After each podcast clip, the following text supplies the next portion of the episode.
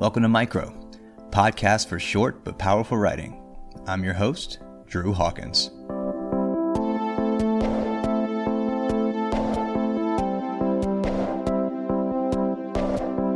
This episode features three stories that accomplish so much in such a small amount of time and space. Each story is different from the others, but they're all very powerful.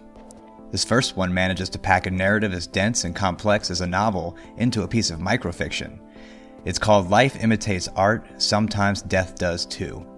It was written by Precious Emmanuel and published by Mbari in September 2020. Enjoy.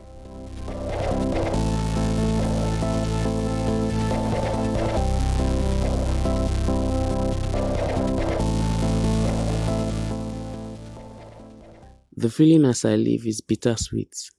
I've missed Tolu, and seeing the grave just gives everything a sense of finality. The relief, the peace I feel walking out, gives me a feeling of lightness despite my grief. I feel like I am floating. The first time I remember ever feeling this way was the day I met Tolu. I was going home from school that day. The sun was boiling determined to scorch everything before the clouds on the horizon closed in. The white and black regulation dress stifled. My head was pounding, and I longed for my bed. Despite the scorching heat, I walked briskly to the park. My heart was racing. Sweat poured out of my body. My thoughts were jumbled, flowing into and out of each other like a river. Waters blue. They lied when they said it was tasteless because it wasn't. I wouldn't it be nice if I could just teleport to my bed? And why do feet smell and noses run when feet are used for running and noses are used for smelling? When I reached the park, all thoughts ceased. There were too many students and no buses. Please, what happened? I asked one of the many students smiling about, yanking him towards me. He told me the bus drivers were on strike. There was no way home. The main school gate was 15 minutes was a 15 minute drive from the park. I was going to walk that distance under the angry sun. The sun wasn't that hot anyway, I thought, wiping the many rivulets on my forehead. I was about to start walking when a taxi driver called out, Thank you! Students sprinted desperately to his taxi, every one of them wanting to get home. I was there too, struggling for the taxi, elbowing and shoving. I felt explosive strength, boundless energy. I could do anything. Then a boy shoved me with his shoulders, slamming my body against the side of the taxi. Without thinking, or maybe thinking too fast, I grabbed the boy's arms and clamped down hard with my teeth, still tasting the stale saltiness of sweat. It was like I was watching myself do this. The boy howled like a wounded wolf. It was frightening. Hands were around me, struggling to tear me off. Let go, Lola. Come on. This is insane. A tiny voice in my head tried to say, but it was drowned out by all the remaining screams inside my head, and my teeth just clamped down harder. I knew what I was doing was crazy, but I couldn't stop. The thing about bipolar disorder is that it makes you lose insight, narrowing your focus to a needle point so that everything and everyone else gets lost in the periphery. It is total self-absorption. When my heart stopped racing and the screams in my head stopped, I was sitting on a hardback chair in an air-conditioned room, waiting to face panel.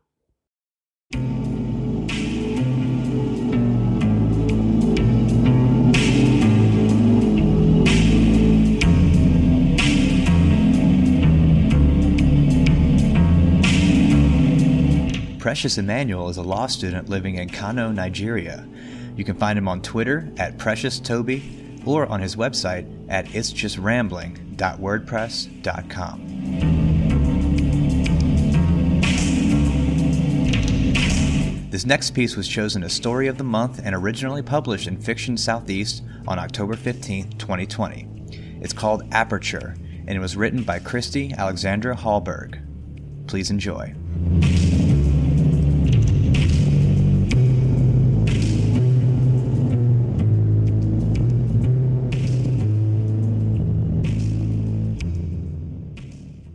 Aperture.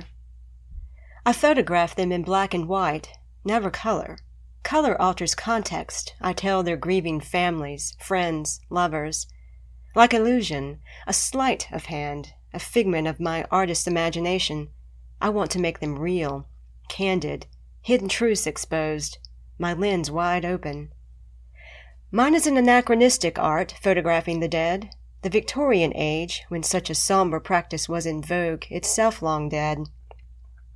I have no business cards or social media presence, no brick and mortar studio with anodyne decor and anemic backdrops, funereal blackout curtains adding insult to injury and illness. My services are advertised by word of mouth in my hometown, a Bible choked southern hamlet from which I never escaped like most of my subjects. I come to them when I am called, racing rigor mortis for pliable limbs and tractable faces, to capture them, frame by frame, through monochrome viewing filters, hues and tints excised like tumors, essence, if not existence, restored. I have perched ashen infants, swaddled in christening blankets, in the arms of wailing mothers with eyes deep as the grave arranged beloved dolls at the feet of an emaciated young woman strapped in a bentwood rocker, Kaposi sarcoma lesion on her neck, marking her like a scarlet letter.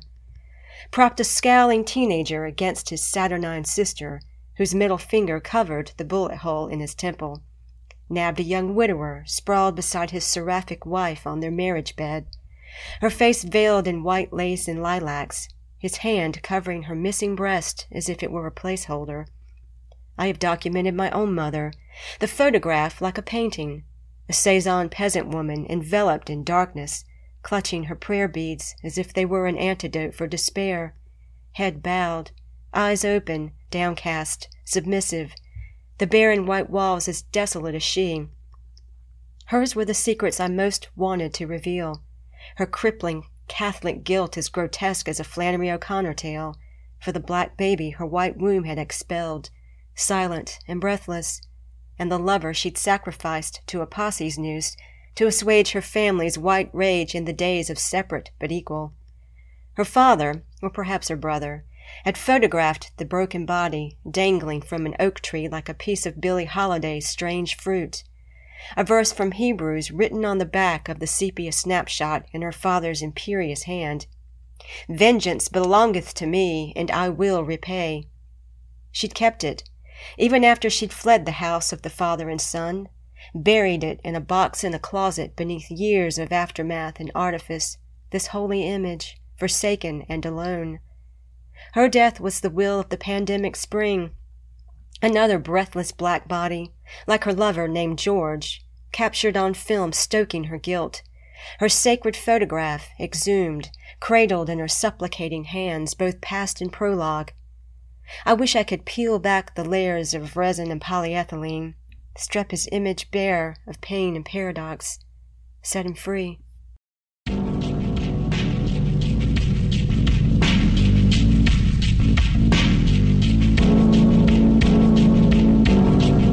Christy Alexander Hallberg teaches literature and writing at East Carolina University and serves as Senior Associate Editor of North Carolina Literary Review and editor of Flash Friday USA at Litro Magazine.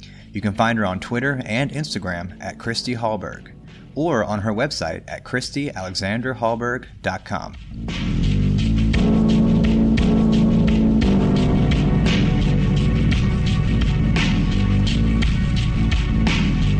Our final piece is as earnest as it is urgent. It's called Pink Postcard.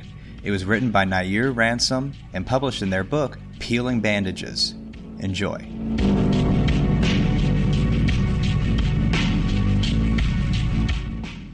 You are rushing. You stop at Highland Coffee to pick up a white rose tea.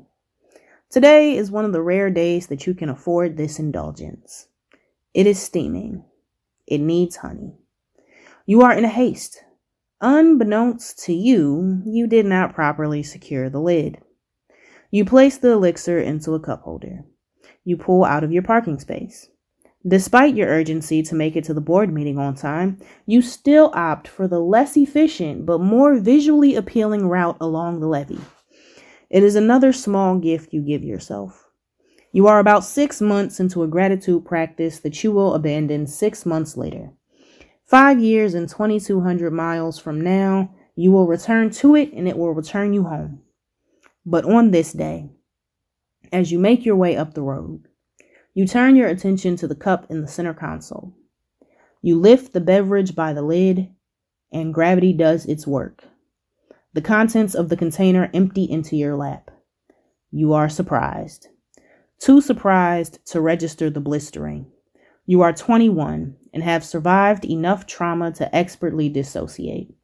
This is the first time that this coping mechanism has legitimately served you.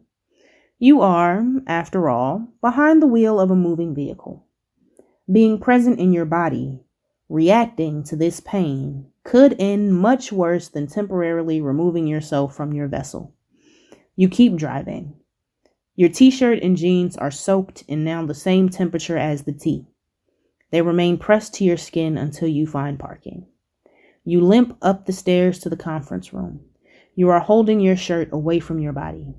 The ED notices your distress.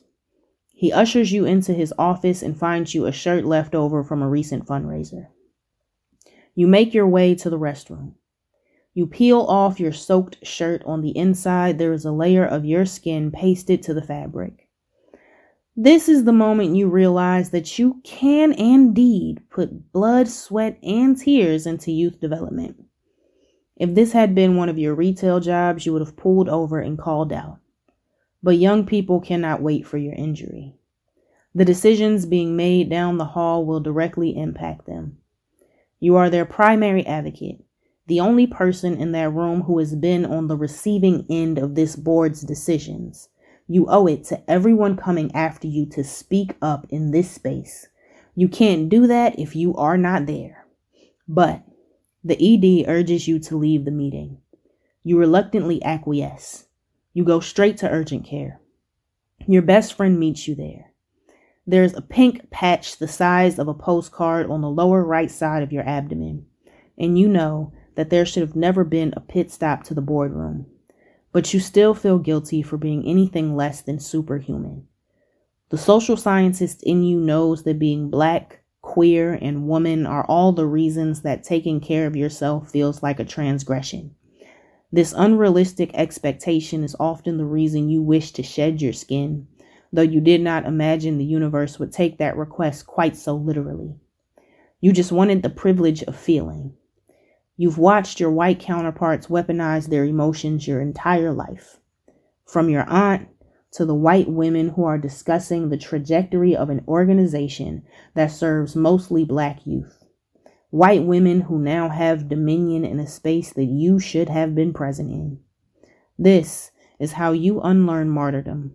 In an emergency room with nothing left to do but bandage your wounds and wait to heal. This is how you learn that you are far more valuable when you are whole.